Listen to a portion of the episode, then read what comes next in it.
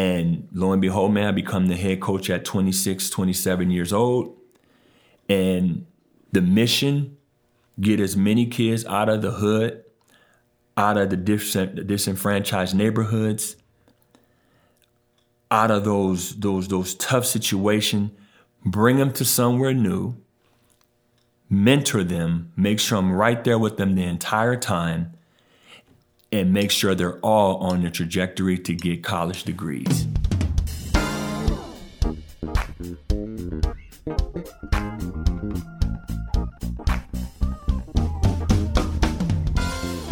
Hey everyone, this is Brian Atkinson, the host of Parkrose Life podcast. Today's guest is Donnell Morgan, and he and I met last year working on the Parkrose Argay development study coming up with great ideas for our neighborhood and the future of how this space is going to look. I was struck by his consistent advocacy for the youth here and always including their dreams and their vision for our neighborhood.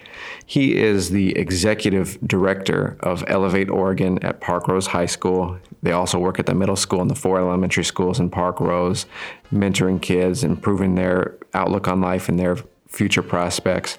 He's also the boys basketball coach at Parkrose, and basketball has been a big part of his life. He's traveled the world from it. So he's taken all of these life lessons that he, and wisdom he's gained from being in all different settings and cultures and communities and bringing it home to Parkrose. So with that, I want to welcome Donnell Morgan to the show.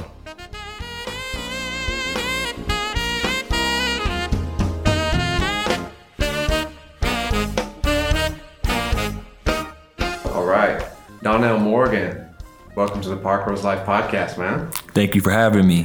So, I want to talk hoops and I want to talk about your mentorship through Elevate Oregon. But maybe you can kind of set the scene for me and tell the listeners a little about a little bit about your life. Where did you grow up? Wow, man, it's it's a unique story. I, I was uh, born in New Orleans, Louisiana, and my family, my mother, she had me when she was 19. So just like any kid, you know, today, born to younger parents, African American, uh, she saw a different a different path for me, and she ended up relocating me uh, and my, my my young my middle brother at the time uh, to Tacoma, Washington. I had an uncle that was stationed in, at Fort Lewis military base in the army, and she flew out, took a visit, and this is where she wanted to be to give us an opportunity to to live a better life, get a better education, and and really to cultivate relationships of in, in a different way. So I grew up uh, partly in Louisiana, partly in uh, in Washington, and yeah, man, it, it's been a, a good. It, I had a good childhood. I had a great childhood. I cannot complain. Wow. So haven't been to New Orleans. It's actually number one on my bucket list to go on vacation there soon but I have been to Joint Base Lewis McChord, and I'm guessing those are two very different places. Two very different places, but um, very very similar in in in the neighborhoods. You know, Tacoma, Washington, in, in the '80s, early '90s, is a mini New Orleans. At the end of the day, you know, there was a lot of gun violence, a lot of gang, uh, a lot of gang uh, violence, police brutality in New Orleans really no different. But the difference was is that you had an opportunity. You know, we had people that would, would, would pour into us. We had people that really looked out for us in, in, in Washington. And though Tacoma had its rough spots, we were we were able to navigate it um, from being from a, a, tough tough area in New Orleans. So um, very very different but but very um, uh, they're both unique places. Similar challenges. Similar challenges. So you just said so your mom she moved you very intentionally. She was doing the best she could for you, and you also said you had a lot of other people in your community who were looking out for you, supporting you. Was that through a program, something similar to Elevate Oregon, or when you're thinking of the main positive influences you had in that time of your life, were those mm-hmm. just neighbors or people who decided to kind of put their arm around you just out of uh, relationship only? Definitely not like Elevate Oregon. More through athletic coaches, boys and girls clubs, different after school events my mom would uh, put me into. Soccer was a big deal. It was the first time I ever played any type of organized sports. So I got to meet kids that didn't look like me, a coach that didn't look like me, but definitely showed a lot of interest in me and uh, pumped a lot of confidence in me. I was fortunate and blessed that my mom somehow found a way to put me through a private school. I went to a Catholic elementary school from first grade to eighth grade. And it taught me a lot that I didn't even realize what was happening to me at the time. But being in the classroom, being the only black kid, and being the only uh, minority kid in my classroom put me on a trajectory that a lot of my peers in my neighborhood uh, was not subjected to. So I, I, was getting the best of both worlds. I was living in the hood, so to speak, but getting on the bus and traveling to a um, to a private school where you can be in a classroom of white kids, uh, Filipino kids, Asian kids. So I was getting an education within an education, but didn't even understand it until obviously I got a little older and then more mature in life. Wow. So I think maybe some of what you're getting at in terms of having those experiences where you got to be with kids who weren't in your neighborhood, you kind of learned to navigate different cultural settings, maybe, or figure out how different people from different cultures and different stations in life communicate. Yeah, kind of what you're getting at. Yeah, it's funny because some of my younger uh, childhood friends were white, you know, in, in, in the school because that's where I spent a lot of my time, whether it was, you know, obviously in school, on the playground, after school, you're hanging out, maybe going spend a night at uh, each other's homes, your soccer team. But then you're also living in a neighborhood, man, where everybody is, it looks like you. So it, it was, I was getting, like I said, the best of both worlds you were getting people that you never thought would pour into you that would even talk to you in New Orleans. And it was never like that. I never even seen a white person, to be very honest with you, until I moved to the Northwest. So to be able to go to a school that was predominantly white, white teachers, to all of a sudden your friends don't look like you, different different paths in life, they're living in the suburbs. You're seeing different, different, different things, man. How how they live. But then you're going back to your neighborhood, and it's like, man, I got to get out of here at some point, you know. But it was the it was the it was the right place to be at the right time, and I don't change. I wouldn't change anything about it. Wow, that is unique. What? Okay, so fast forward a little bit. When did you start playing basketball pretty competitively and start thinking, hey, maybe maybe basketball can take me somewhere? Fourth grade is the first time I ever played organized. We lost every game, and uh, by my fifth grade, sixth grade year, that's when I knew this is what I want to do. I basically quit every sport that I was playing. I tried soccer, I tried baseball, tried softball, tried football, but I knew that basketball was something that I wanted to do. It was something that I can do on my own.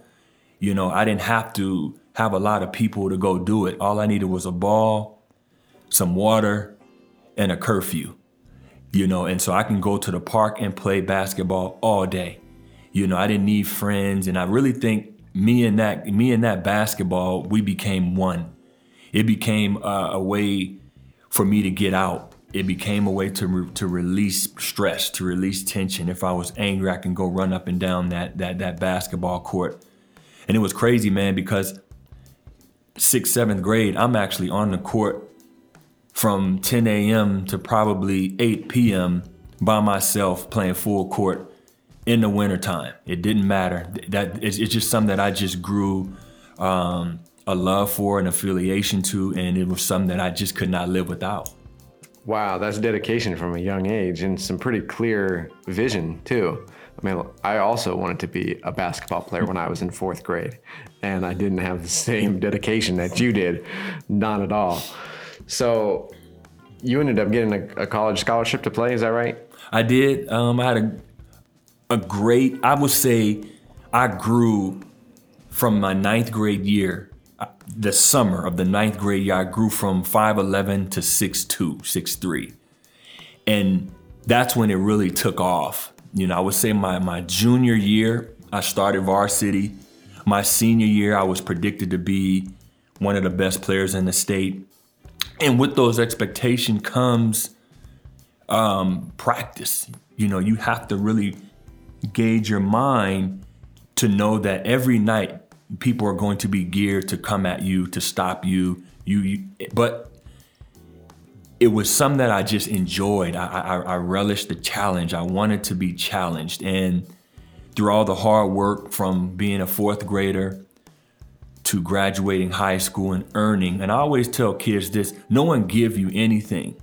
I earned it. I earned a scholarship. I sacrificed not going to school dances. I sacrificed not hanging out with friends.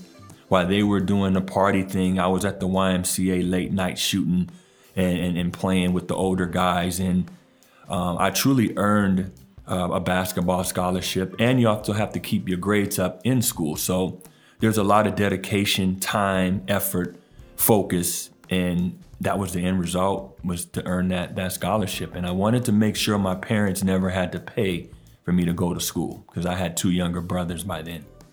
Wow.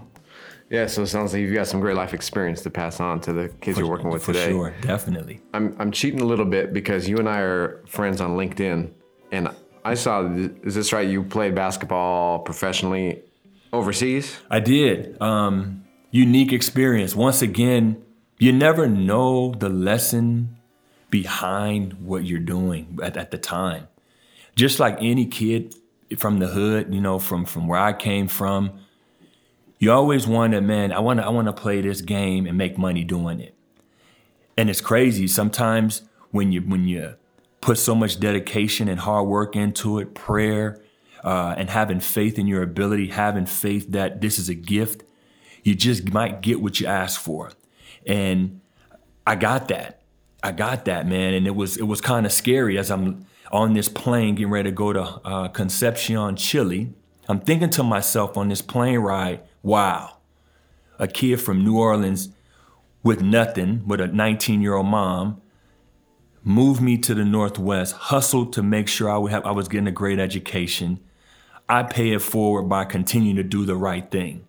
Now I'm in this position, blessed to be going to be a professional athlete. And once I got there, man, it was a totally different deal. I started to see poverty on another level. I started to see that we are truly blessed here in America far more than we, we could ever imagine. We have more than we need. So all of a sudden, I'm making this money. I'm being cheered in these arenas.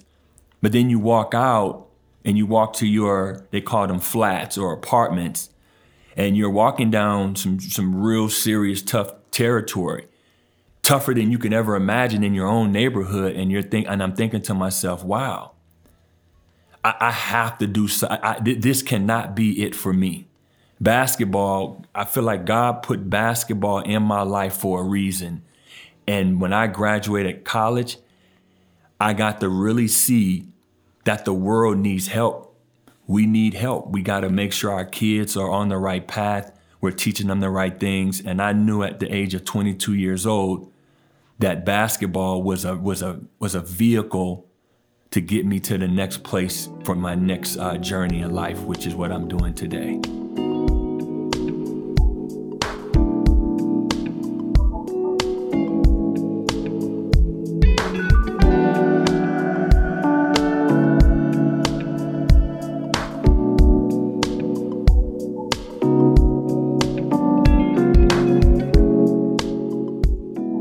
Wow, that's pretty remarkable. That's so much determination. You you know from fourth, fifth, sixth grade, knowing you wanted to be a baller, to being 22 years old when most of us are still really figuring out our values. Maybe some of us making some poor decisions that we regret later on. You took a really different approach to life and just said, "I've been blessed," and wanted to be part of the solution. But you were living in Chile, which mm-hmm. is so far removed from Washington State or Idaho or Oregon. What at that time did you have any inclination of how you're going to go about doing this? Because it can be kind of, uh, I was going to say, kind of overwhelming to realize that much poverty. To to go to somewhere with dire poverty. Where do you start? You know, it started for me my junior year in college. I did have to go to a community college back then in the early 90s. There was a rule called Proposition 48. And of course, the late John Thompson, who, who was, my, who was a, a guy I looked up to, Georgetown is still my favorite college team for a number of reasons. Um, but John Thompson actually walked out of a game be, to, to protest that rule. And I was one of the kids that um, fell victim to that particular rule. I had great grades, man. I went to school every day. I graduated with, with a 2.8 GPA. Not the best, but not the worst either. And a test told me that I wasn't ready to go to the Division One level. I was getting scholarships from University of Washington, Oregon State, you name it. All those schools that all the big boys was getting. I mean, heck, man, I was one of the best players in my in my state my senior year, but I had to go the junior college route and I had to go to a rural America, Roseburg, Oregon. No, no black people, no one that looks like me. First time I'm out off the block, and then I earned my associate's degree there. Went on to Idaho State again, in the middle of nowhere. No one looks like me, but my team looked like me. So I gravitated to my guys a lot. The guys on the on the basketball team, on the football team. Leaving college is a whole different classroom. So now I get the Chile, but the one thing, the one thing that was constant out of all that was kids. Kids would come to the game. Kids would pull on you, wanting your wristband, wanting your autographs from high school until Chile. And it never stopped. And that, that's the funny thing. Even though I was afraid, I'm far away from home, I'm scared, kids would come into the gym and their game is soccer. They're, they're big soccer fans over there. So they would, I'd be up early in the morning. I would get my workout in, run my three miles a day, lift weights, and by eight or nine o'clock, I'm in the gym shooting my thousand uh, to, to two thousand shots. And that's when the little kids would come in. They would makeshift the gym into a, a mini soccer uh, arena, and we didn't speak any. I didn't speak any Spanish at the time. They didn't speak English, but we learned to communicate by they put me into the goal and basically told me to stop it. So I mean, these kids, man, they're about up to my knees, you know, at the time. But one kid kicked that ball so hard, man, and I just had to let it go, you know. And they're all laughing, and I'm laughing, and that's the common interest right there. It's not about your race, your color. It's about they saw me as a person that they could have fun with. I saw them as people that made me feel comfortable being in this country.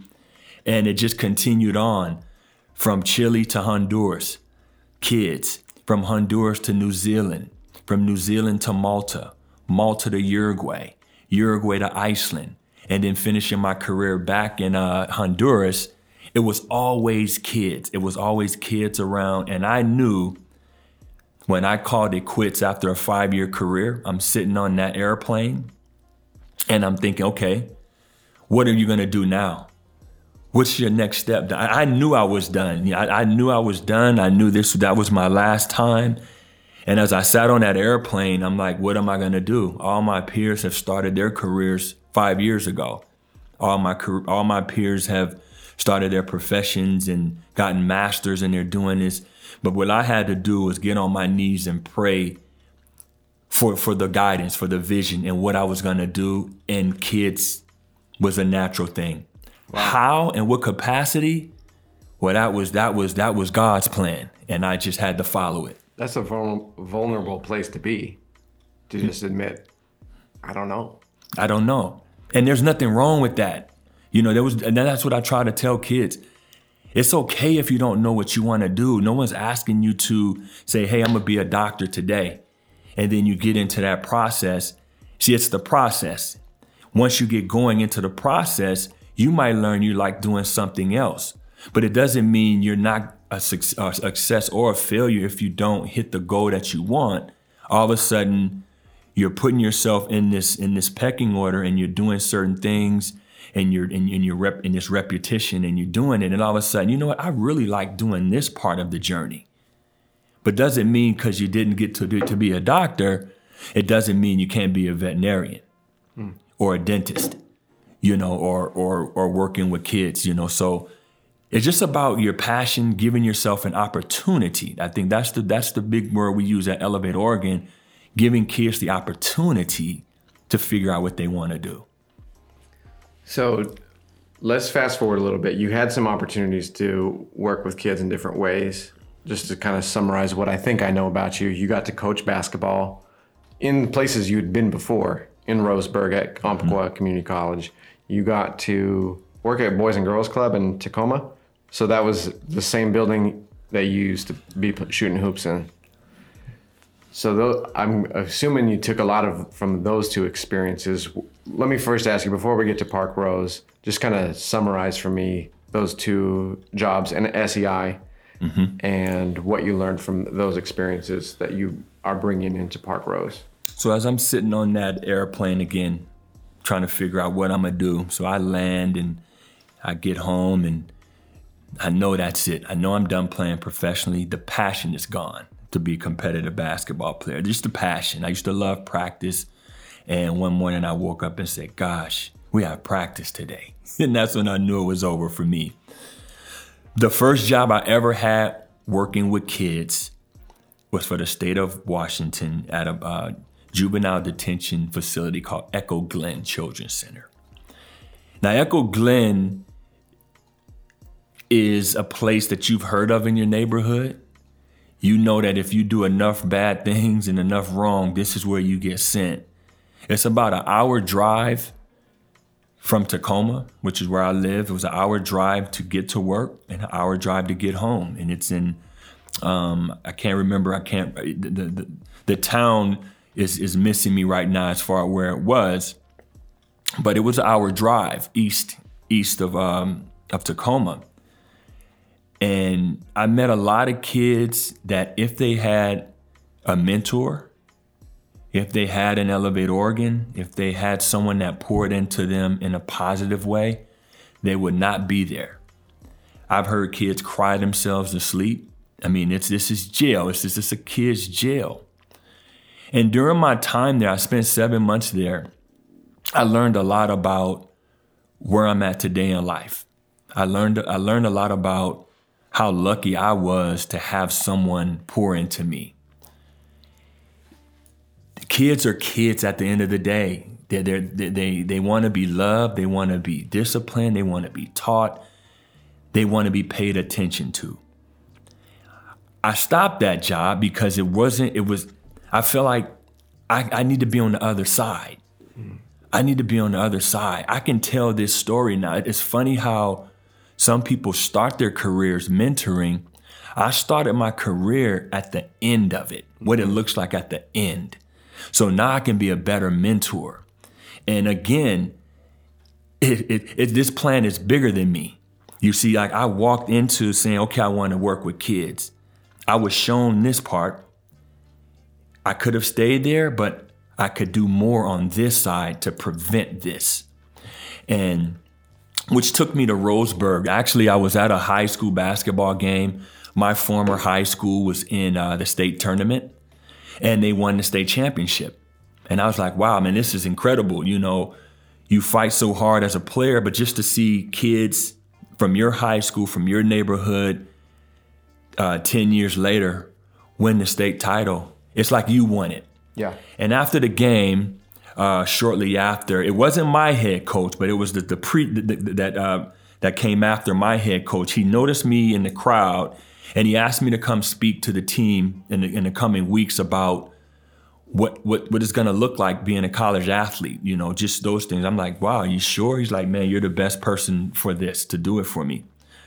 So as I'm sitting there talking to these seniors in my old high school, that's that that was surreal it felt like, wow, man, this is all unreal, you know. And as I'm speaking to these kids about next level, about what these coaches are going to say, what you should be looking for, the class sizes, you know, those things are more important than what you're going to be hearing. Get through all the smoke and then come back down to earth and ask these questions to these coaches. So my thing was, even though I had a decent I would say above decent college career, I wanted to make sure they had an even better experience. And really, that took me to Roseburg. I actually called my old head coach and said, "This is what I want to do, coach. This I, I have to. Can I come down to Roseburg and and learn from you?" Wow, that's a lot of initiative. And he was like, "Absolutely." And basically, man, I quit my job working for the state and just moved back to Roseburg, full circle. Left in uh, '93. I'm back in 2000, and I did two years as an assistant coach and coach came to me and said, Donnell, I think I'm going to resign, but I'm going to make sure you're put into the position to be the head coach. And lo and behold, man, I become the head coach at 26, 27 years old. And the mission, get as many kids out of the hood, out of the disenfranchised neighborhoods, out of those, those, those tough situations, bring them to somewhere new, mentor them, make sure I'm right there with them the entire time, and make sure they're all on the trajectory to get college degrees.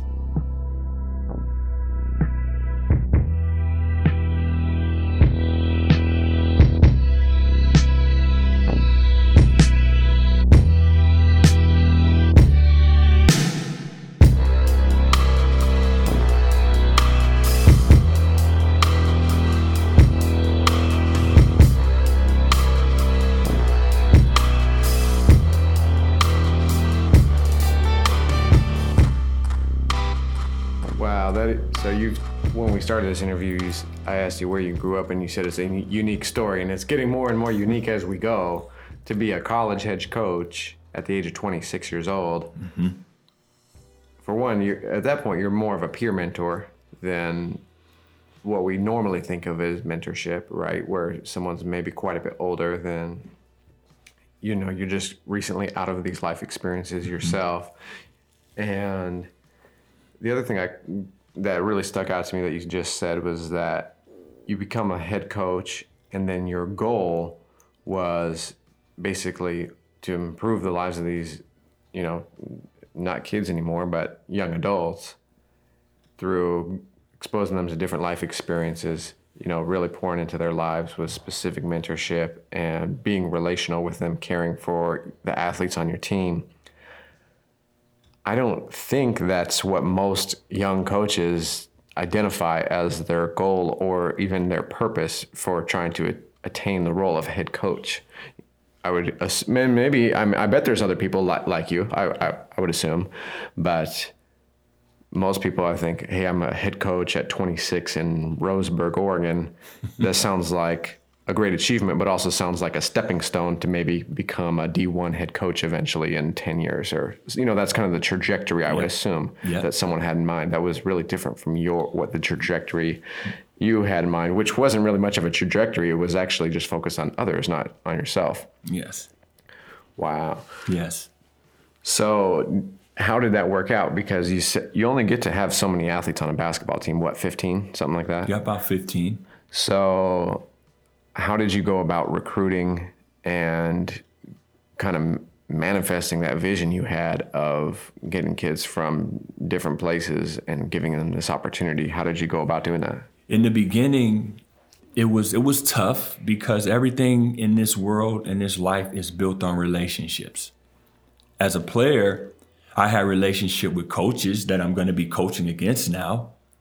Um, but I didn't have the relationships with the high school coaches. I didn't have relationships with the, the athletic directors. I had to go out and earn that. I had to go out and earn that relationship, earn that respect. What I was able to do was go back home, go back to Tacoma. So a lot of my teams, my, my first few teams were, they resembled guys from my neighborhood. You know, of, of course, I had been out that neighborhood for quite some time, but I was able to reach back with some uh, high school former teammates and good friends, and and I was able to get some some some good players. Being in Oregon, up the road from Portland, I started to um, cultivate and leverage relationships with guys that are doing the AAU. That's when AAU really started to kind of take off a little bit. So I was able to do that, and really just word of mouth. Once I got going after my first couple years, guys started to call me and and realized number one, that these guys were going back home better men. And I always said that if the only thing you learn from me is how to shoot a jump shot, run a play, anything basketball related, if that's all you learn from me in a two year period here, then I've totally failed you. So these guys are going back, they're moving on and going to different colleges. They're starting to see that I didn't have to say too much anymore. You know, people started calling me, trying to send kids my way. And yeah, it, it was big. I always look at every situation because Umpqua Community College is still going. They still have a basketball team. And that's what I always tell kids this is bigger than me. This is bigger than you. But while you're here, leave your mark. So when you do come back, you can come in this gym and say, Yep, I helped put that banner up here. Or, man, yeah, I remember the, the, elementary schools we used to visit and all the basketball camps we used to do out here. Leave your mark where you're at. So when you go back, it's not how you leave. I'm sorry, it's how you leave. If you leave in a certain way, you're going to get recepted or uh, accepted in a certain way. Yeah. When I left there, I can always go back. I always call Roseburg like a second home. You know, even though the people didn't look like me, there's a lot of love and a lot of people that have faith and confidence in me and poured into me to let my vision be manifested in that way. And it took a lot of white people to say, hey, yes, do it your way. We'll support you. And that's huge. That's huge when you're talking about the early 2000s. Wow. So a lot of what you're talking about really speaks to your character that people trusted you and you gained the reputation of someone who cares about other people and their mentorship, their progression in life aside out outside the basketball court. You're talking about legacy. Those are big big concepts for teenagers to get, you know, we not everyone has that forward mindset or can see the bigger picture of life while they're just trying to become a better basketball player with their goals. But as much as I love talking hoops, I should probably get us into our neighborhood. Absolutely. How did you land in Parkrose and what made you want to take this job at Elevate Oregon? How did I land at Faith landed me here. That's number one. After uh, nine years in Roseburg, 2000 to 2009, I made the decision to call it quits as a basketball coach at that time, as a head coach. Again, as a player, I got to a point where practice was a job. It got to a point where coaching basketball wasn't enough as far as what I wanted to do impactful wise. Mm-hmm. So I started looking for jobs and which led me back to Tacoma Boys and Girls Club it was the first time in my life that I wasn't associated with basketball since middle school. I wasn't playing, I wasn't coaching.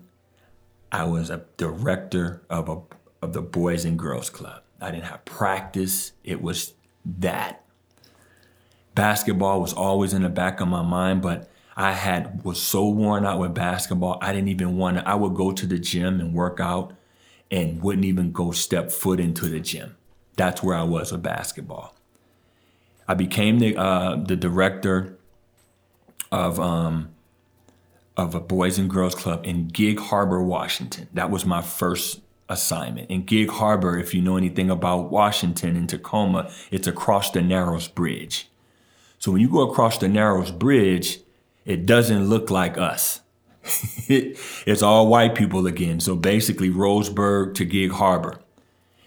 But I was able to bring kids together. We had a great time. And I think those kids saw an African American male pouring into them. They all wanted to be a part of my program. And that was, that right there was a blessing in itself. Not knowing that they're actually building a brand new Boys and Girls Club in my old neighborhood. Mm as that club was being built, they came to me and they said, We would like you to be the program director of that new club when it gets built. And I was I was honored, man. I mean, it literally I didn't know again at what I was to do. I left basketball. I left Roseburg to come be a director of the Boys and Girls Club in, in, in Gig Harbor. I didn't think I was to land in back in my old neighborhood, and it was a dream job. I always tell people that was a dream job because I was able to leave, go do all these magnificent things, and come right back here and now share it share it with the people that helped me, share it with the turf, the concrete, the neighborhood, see old friends, see old coaches, see high school buddies, kids. Now I'm giving back to their kids. But there was just something missing. There was just something missing working at the Boys and Girls Club. And um, I, I didn't know what it was until the Portland Community College job came open. And I didn't know if I was still missing basketball or not, man. And I applied for it. As I'm applying for this job, a buddy of mine came into my office. We're still good friends to this day. And he's like, man, you need to check out SEI. And I'm like, what's SEI? This is like 2011, 2011 ish, 12. I'm like, what's SEI? SEI? And he's like, oh man, they would love you, man. Like you, Donnell, they would, they would eat you up. They would love you. So, you know, I researched it and I'm like, wow, that's something that I've never seen in my life, man. Like as far as a black man, Tony Hopson Sr., what he's doing for this community, I said to myself, I I have to be there. They have a unique thing going. Yeah, oh, unique like no other. I've never seen anything like that in my life. All black. And so I was called to PCC for an interview for the head coaching position. And I just happened to create a resume and dropped it off as self enhancement. And as I'm walking through this building, man, I'm looking at the photos of Malcolm X. I'm looking at the building. I'm looking at all black people walking through this building. I'm like, this is amazing. This this this is amazing, right? I'm I'm from from New Orleans and, and Tacoma, and I've never seen anything like this. And I dropped my resume off. I went to my interview at PCC. It went very well on the way back to Tacoma, literally, it's a two and a half hour drive. Maybe 30 minutes to 45 minutes into that drive, I got a call from PCC saying that they want to do another interview. Immediately after that, I got a phone call from SEI saying they want me to come back for an interview. So I'm like, this, this is amazing. I can literally be working at SEI and drive right up the street to coach PCC if everything works out. God had different plans. Hmm. Long story short, I didn't get the PCC job. SEI asked me to come on board. So I had to make a decision. Do I leave the dream job of being a director in my neighborhood? Or do I take a position as a mentor, just a low level mentoring position at a great organization? I had some decisions to make. But what I was missing, SEI was providing and I took the lesser. I had to I had to say, you know what?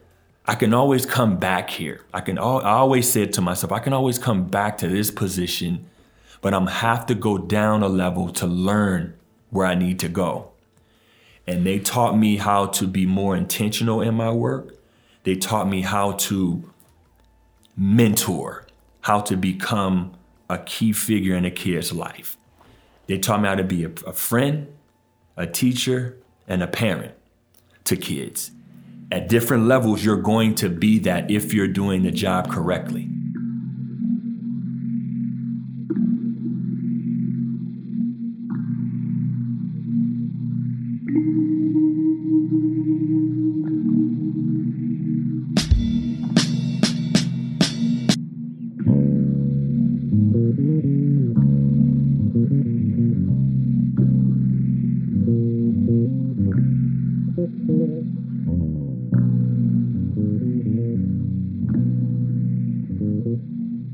Sounds like, just, wow, I mean, for the humility to go from someone with the title of executive director in a great setup you already got going to go to kind of the entry level position in something that you've, in a field you've already been working in.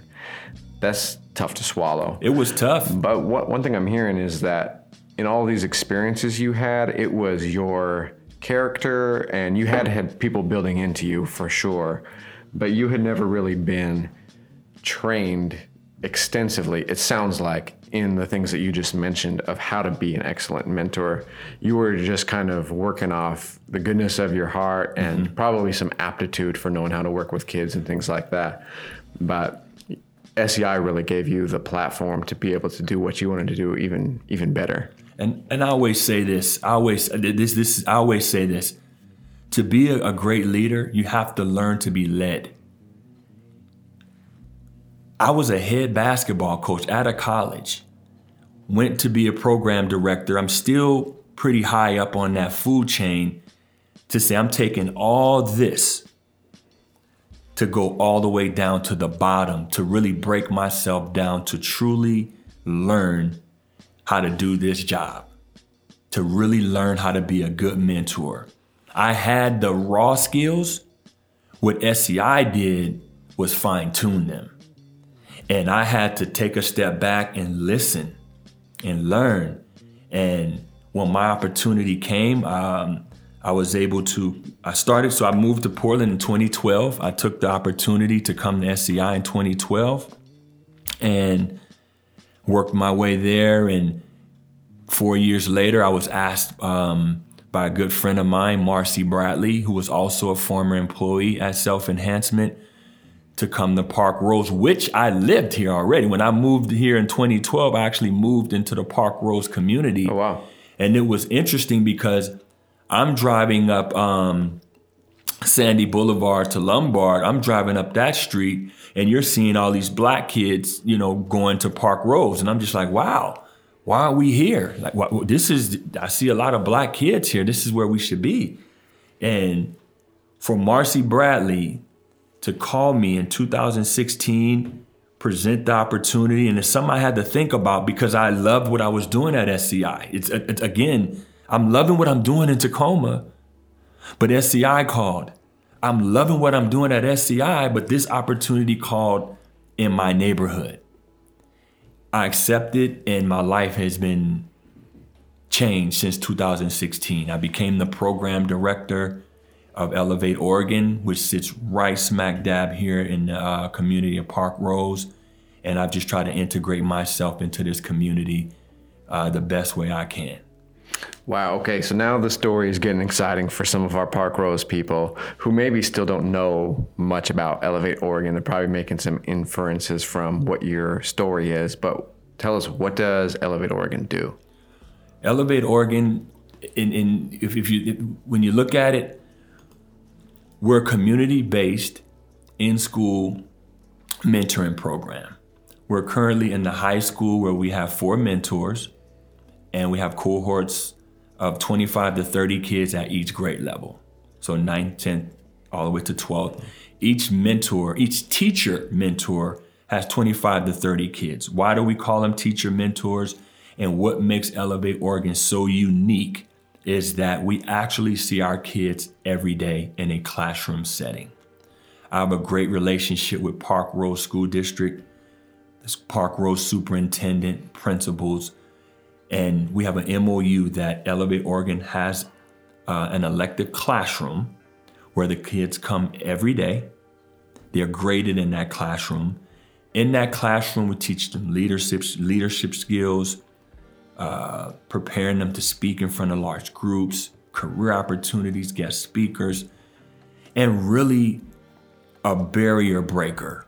Whatever barrier you have going on in your life, we're there to help you overcome it and get over that hurdle. So that mentor, that teacher mentor stays with the kid all the way through high school. So if oh, I'm wow. the ninth Powerful. grade mentor, when we move to 10th grade, we go together. So you figure you have a person in your life, a positive adult, the same positive adult in your life from ninth grade for life basically. Because even when you graduate you still have a relationship with these kids. It just doesn't stop absolutely. There. same thing at the middle school. We're getting you prepared for high school. So we have two there cohort uh, sixth grade 30 seventh grade 30 eighth grade 30 and those two mentors they collaborate on those kids and they work with them all the way to the middle school when that high school 12th grade mentor graduates their kids, they turn around and come and get the new incoming freshmen. That's what Elevate Oregon does in the school district. What we've been able to do is branch out and start doing more community based opportunities. Black family socials, where we give families an opportunity to come pick up uh, essentials, um, home goods, things like that, food, food pantries, and really just making sure we're connected with the family on the education level, the social level, and making sure that their kids are advocated for with any type of discipline or or things that would keep them from succeeding in life. That's what Elevate Oregon is. Wow, that's really all encompassing. That's a, holistic would be the word maybe. Yeah. It's not just a, approaching their life from one small aspect of it, but that kind of day to day, every single day for years mentorship. You, you really get to know someone and gain trust, gain their trust, right? So if I'm a sixth grader or a freshman, how do I get into your program? Do I have to be referred? Do I have to choose it myself? A lot of times, so what we've been able to do is we do it a number of ways. Our older kids become advocates of our program. They become your loudest speakers about what the program is about. So we have a program called Little Lift. It's peer to peer. So we take kids in 10th grade to 12th grade, we break them up into groups about four or five, and we go to every middle, every elementary school. And the mentor, the adult mentor, teaches the student in high school. They in turn go to the elementary school and there's peer to peer. So by the time this kid gets to middle school, they're like, they'll see a kid with an Elevate Oregon shirt. Oh, I know about Elevate. I want to be in Elevate. So t- sometimes it's word of mouth, but also I've been able to connect with elementary school counselors, principals, to see what a kid's attendance like, grades like, and their overall uh, school situation is like. So we're there for that. That's our main focus is, is education, uh, their grades, and their attendance. So if you're deficient in those areas, you're going to be referred to uh, Elevate Oregon, or we're just going to come and say, hey, we know we've worked with this kid already in our Little Lift program. We would like to continue working with this kid for the variation of their um, of their uh, their school career. So it goes a little bit of hand in hand with um, sometimes parents just say, "Hey, Donnell, can we what can can we can my daughter's son get into Elevate? She really needs that extra help." So sometimes word of mouth. A lot of it is just connecting with those lower level counselors and teachers and working with you know those people to make sure we're not and no kids are falling through the cracks that could uh, qualify for services. What have been some of your favorite stories when you think about what you're doing with Elevate Oregon? What teenagers come to mind as someone who really benefited from Elevate Oregon? Um, can I could say names? I don't know if I can say names. You don't have to. Say, yeah. yeah, I would say you know some of the best stories for me is a kid that was basically being going to be expelled. This this student was going to be expelled from the school district, and it was already said. I mean, it was already basically said you're expelled. This was just a hearing, just to hear us out, just to hear this out. As I sat that mother and this uh, and, and the student down the day before the hearing, what I had to make clear with them is that you're expelled right now. As of right now, you're expelled from from school, and we're looking at alternative education for you. They didn't quite get that. As we went into that meeting, once again, I have a great relationship with the superintendent, the high school principal. So, as we're talking about this kid, as we're presenting the case for this kid, Elevate Oregon's voice in the room saved this young lady from, she was expelled. So not only did they overturn the expulsion, she graduated two years later. Wow. So you were able to advocate for her. And what, I mean, she made it for two years. So she some she kept herself out of trouble for the most part for two years. Not necessarily, what? but you know, we didn't ask her to be perfect, but yeah. she she she's a better person today for that experience. I think what sticks out to me about that story is it's not such a clean of someone was in this situation and I saved them and now they're perfect. It's actually, you know what, we were the win of that story is that you kept her in Parkrose where she could continue benefiting from your mentorship and Yes. the relation the positive relationship she Yes. already had or could build. And it wasn't something that switched in her that day when she realized, crap, I'm gonna be expelled. I need to be a good girl now. It was the win was just keeping her in relationship. Yeah. Would the, you say? The the win was her knowing that no matter the circumstances, we are going to see it through. She and Elevate, we're all we're all together in this. When we went into that meeting, I told her and her mother, we're prepared for whatever they say. Whatever they deem is is was going to happen, we're going to go to the next challenge. We're going to do this together. That day, that parent, that kid, that district, the district, the community found out that it's not about us. It's not about our graduation rate. It's about lives. And I'll tell you a quick story, you know, with everything that's going on in the atmosphere today, we actually lost a kid to gun violence. I don't know if you've seen it on Yes. the news, uh, Shay India Harris. That kid is someone I met in the 10th grade. Was she perfect? No, she wasn't perfect. But if she walked in the room today and she smiled, she would light this whole room up. That's a work, and we we worked with her from the 10th grade until she graduated. But COVID hits. And this is what I was talking to my my my, my staff about. Our, our our work is life and death for some kids. When you lose connection from March until June, and you don't see a kid, and then and, and, that's a kid that really benefited from from having Elevate Oregon in her life. When you don't see him, something else takes him.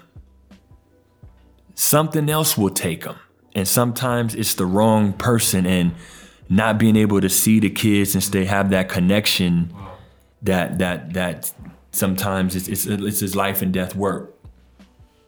I think the need is clear, man. And I think if you're listening, you have a really clear picture of Donnell and who he is and his character and his love for the youth of our neighborhood and your staff. And we're getting a little bit short on time.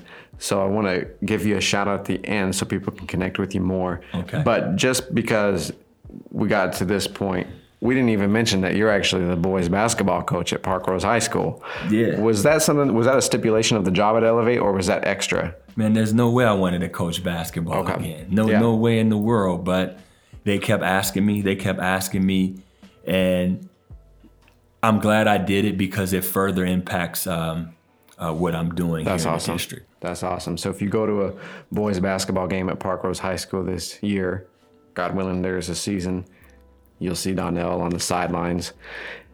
Donnell, this has been a lot of fun. We met uh, about a year or two ago. You're very soft spoken. It's been awesome to get to know you over the table on the microphones. For sure. Uh, your character is so clear to me. I'm grateful we got you in our neighborhood.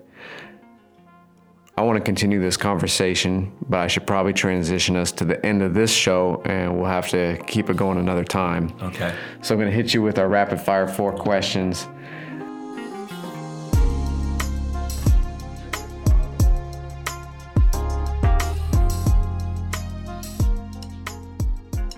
What is your favorite food spot in Parkrose? Favorite food food spot would have to be uh, Bistro 23. Okay, I'm with you. What's your favorite place to be outside in the area? Right now, Parkrose um, High School track or the middle school track. With COVID going on, I couldn't get in the gym. So I've been at one of those tracks every day since March. You're looking ripped still. What's your favorite event in the community that you've got to be part of or attend? Anything the Rossis are doing, their family, man. Uh, their July summer events are just amazing. And they've, they've actually invited me to these events. Gabrielle, Joe, Nick, th- th- these guys have really taken me in as, as, as, a, as a family member into their, into their family. And I've always made sure Joe stayed connected to Park Parkrose basketball. He did a big uh, uh, event for us this past uh, school year. For Aldo Rossi, his Aldo dad, Rossi would have been Yeah. 100 years old. And those are the things that mean the most when, when, when you talk about Elevate Oregon and Parkrose, it's, it's all the same. It's, it's one and the same. And I'm most proud of that. That is awesome. Shout out to the Rossi family. We all know how much they're doing in our community too. Where can people connect with you more online or how could they get in touch with you? Yes, for sure. I mean, Elevate Oregon website is uh, elevateoregon.org. Um, you can follow us on Twitter. You can follow us on Instagram, Facebook. I'm not I'm not huge in no uh, social media, but we have people that run that. But uh, definitely, please stop by. We're also on LinkedIn, and we're always posting stuff. So we would love to have you follow us. Awesome. Donnell, thanks for your time today. It's been a pleasure and honor. Thank you, sir.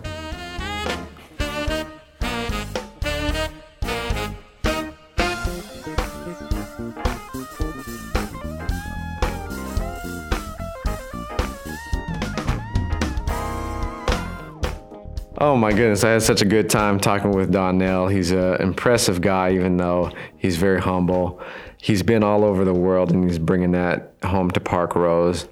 And are you noticing the theme here that all of these guests, this is our fifth show, all of these guests have some type of connection to another guest. And that wasn't intentional necessarily. That's just how life can work in Parkrose. When people are involved in doing good things, we tend to brush shoulders with each other.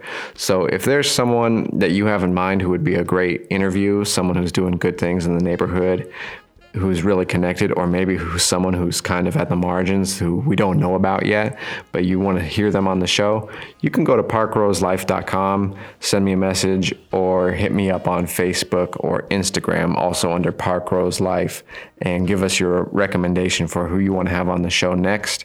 Or if you yourself want to be interviewed, I'd love to connect. We're making more and more connections here in Parkrose. I'm Brian Atkinson. This is Parkrose Life.